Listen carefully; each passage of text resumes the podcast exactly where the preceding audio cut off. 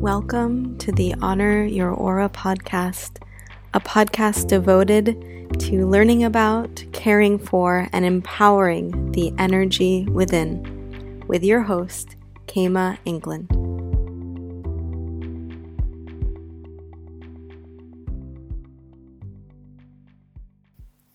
Welcome back, everyone. Today we're going to talk about and explore Reiki. So, as some of you may likely know, I am a Reiki practitioner, and Reiki has been part of my life from a very young age. I received Reiki for the first time around eight years old, and to be honest, I can distinctly remember those experiences. And I think the reason is is because of the feeling that Reiki awakens or awakened at least within me while I was on the receiving end. I as a young child could feel my mother who was the one giving me Reiki actually moving her hands through my energy field. I actually thought that it was called Reiki because she would, in essence, rake her fingers through my energy. And I know that I always asked for it when maybe I wasn't feeling so well, you know, and I just needed a little extra nurturing. And even at that young age, I instinctively or intuitively knew that. Now, the feeling for those of you that have experienced Reiki before, it's very personal and unique for all of us. And, you know, Reiki energy comes through perhaps in feeling, but it can also come through in terms of inner visuals, you know, light or color, can also come through through inner messages, sounds, tones, words. And it can also come through as just an overall sense of an experience. So, this is what happens when we enter into a deep state of relaxation. And for those of you that have been following along the Honor Your Aura podcast, we've done already some deep exploration into our subtle body. And when we are experiencing Reiki, Reiki is a subtle energetic practice that is awakening and giving care to our subtle body. Now, our subtle body is the energy that's moving in and around us faster than the speed of light and that comprises of our thoughts, our feelings, our emotions, our stored experiences, our intuition, our spirit, those aspects of our moment to moment reality that are not physically tangible, but nonetheless play a very important and integral part of our life. Now, because this energy is moving so fast, I'm sure we can all relate that sometimes they're harder to navigate, right? Our emotional body, we know we experience emotions. But to actually come to know ourselves emotionally and know how to take care of ourselves emotionally can often be a lifetime journey. And with Reiki, it's an energy, a subtle energy as previously mentioned, moving at the at a very high and fast light frequency. So within our energy body, right, the slowest moving frequency is the physical. And the second slowest moving frequency, but this transcends into the subtle realm, are our emotions. And then faster, further still is our mind. And then even faster, further still is our spiritual body or spiritual energy. And that's the fastest moving. And that's in turn the most powerful, right? We all know the power that's held in our spiritual practices, spiritual experiences, spiritual insight. It's the closest to truth. And that's the energy of Reiki, of energy healing practices, of spiritual practices. It's the fastest moving. Now, with Reiki, then when we are inviting that energy into our being, it's influencing our subtle energetic body. And due to the law of resonance, which basically means that lower vibrational energies naturally rise to meet higher, faster moving energies. That is the way. Think about when you are maybe in a yoga class and you're chanting at the end.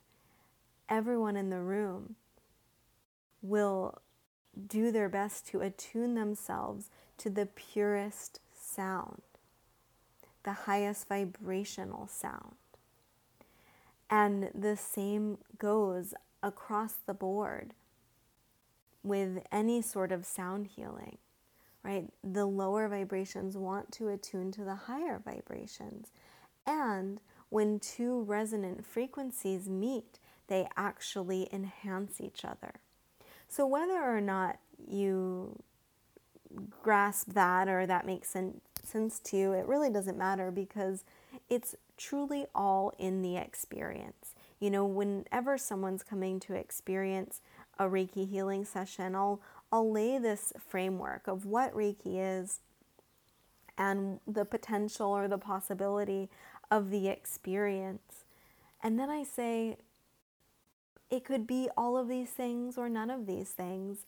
And it's really all there in the experience itself. And every time that I offer Reiki, while there is a distinct method that I will follow, the experience of the session is different every time. And on the receiving end, the energy, you can come to know it because Reiki has a distinct feel to it, or if you're more of a visual, a distinct look to it. However, the experience every time is different, and that's because we are different every day physically, mentally, emotionally, and spiritually. So, the way that the energy is going to influence us will be different in that same respect.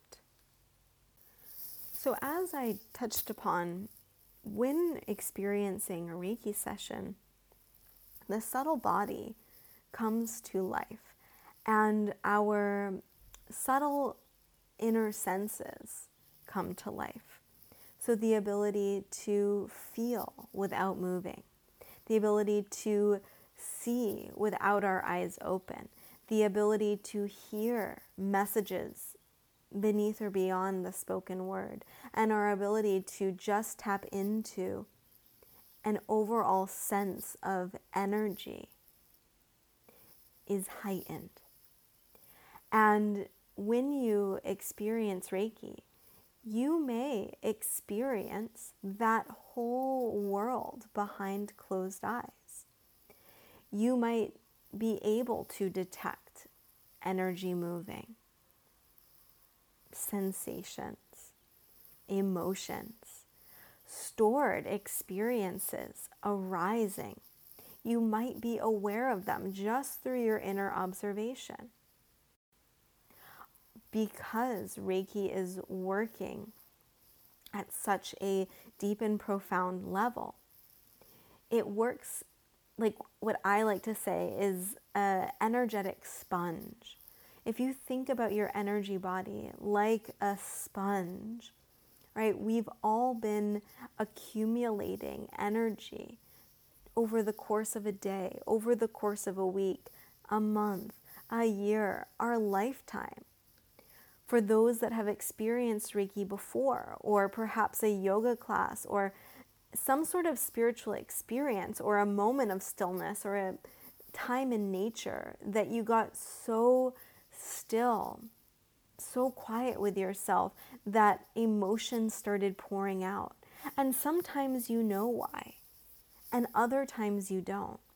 But it's that entrance into your subtle body, entrance into that energetic sponge that allows for whatever was stuck in those porous holes to begin to rise to the surface. When your energetic body knows that it's being cared for, when it knows that it's safe, this energy is able to rise. And some of it just is able to rinse and release, and we don't need to know why. And sometimes that energy comes up because we're meant to be a part of that acknowledgement and that processing because a lot of what we're here to do in this human experience is that, right? We are a counterpart, a co creator in that experience of what we are processing, what we are releasing, or perhaps even just what we are transforming or changing the story around of these situations in our past, or the stories that we're telling about our unknown future. So, the realm of possibility of what can arise during a session is really across the board. And how you will experience it is the same, whether it's that present and aware observation, or you might find that you go into this in between state, or you might find that you completely check out and then you come back into your body at the end, and there's just this sense of, wow, I feel lighter. Something has changed or shifted within me. And whatever that experience is for you is totally okay and exactly what was meant to happen. Reiki energy shows up for you exactly as it's meant to serve your highest good in that moment.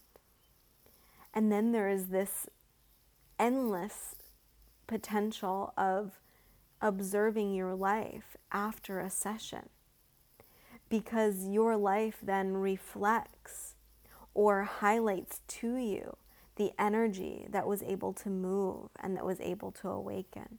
And that again could be through inner feeling, and that could be through what is shown to you in your life moving onward from that point.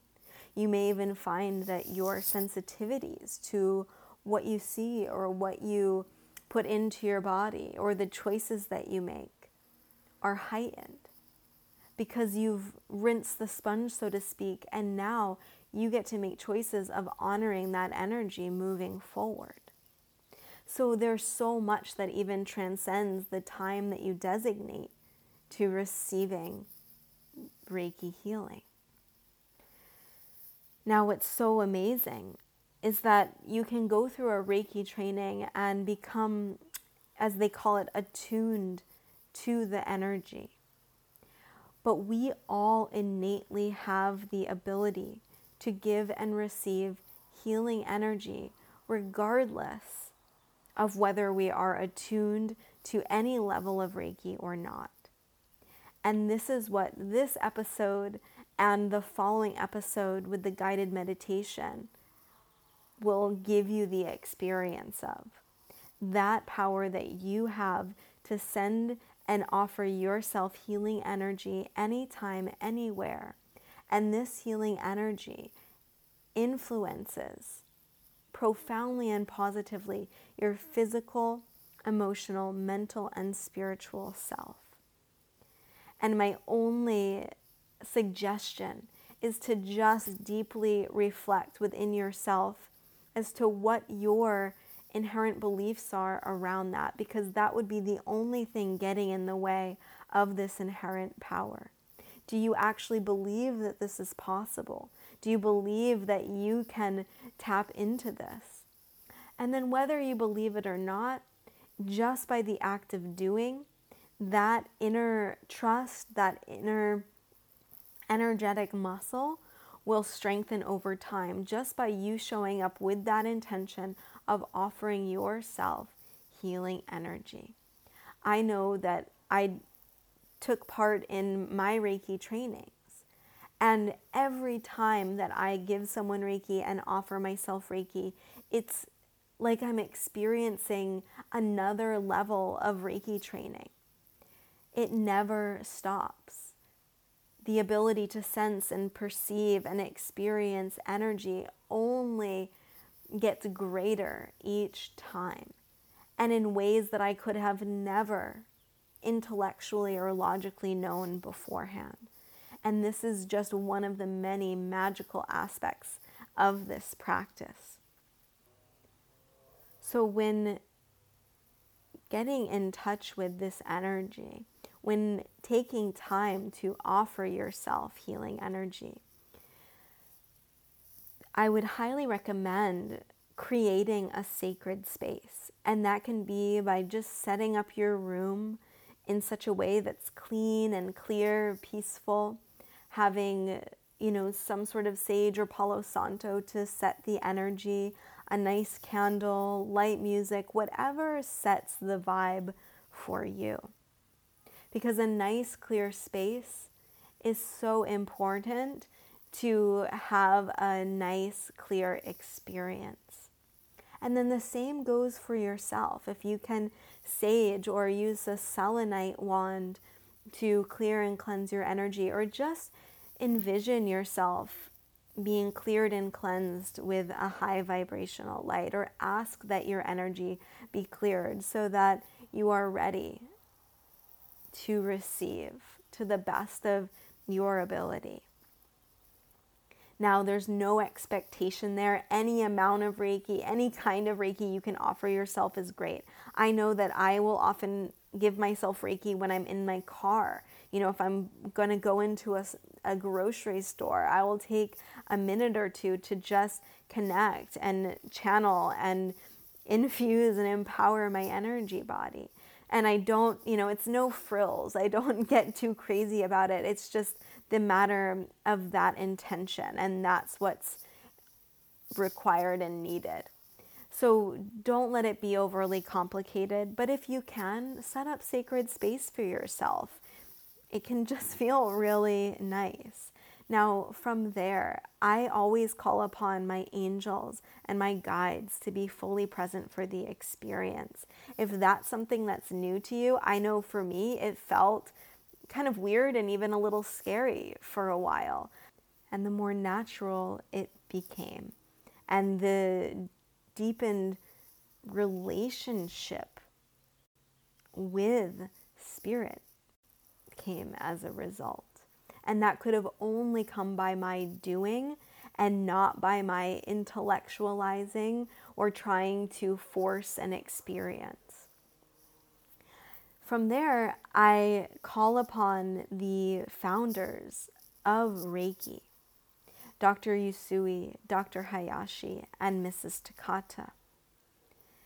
Now, with that being said, I just want to share with you a little bit about the history of Reiki.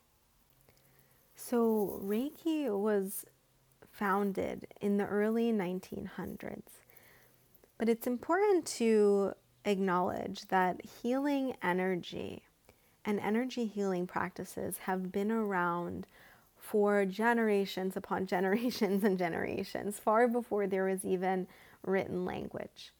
Right? There was energy flowing and being channeled from higher sources. Now, the practice of Reiki originated in the early 1900s by this man named Dr. Usui. And Dr. Usui was a businessman in Japan who decided that he wanted to take on a more spiritual way of life. And in doing so, he began his practice at a local Buddhist monastery. And it just so happened that Dr. Usui was very well versed and knew a multitude of languages, and one of them being Sanskrit. And Sanskrit is the oldest written language, and it's where many of the, actually, all of the, you know, written yogic philosophy texts came from. And at this Buddhist monastery, they had this library filled with vaults and vaults of books upon books. And Dr. Usui came across these books that none of the monks knew how to read because they were in Sanskrit.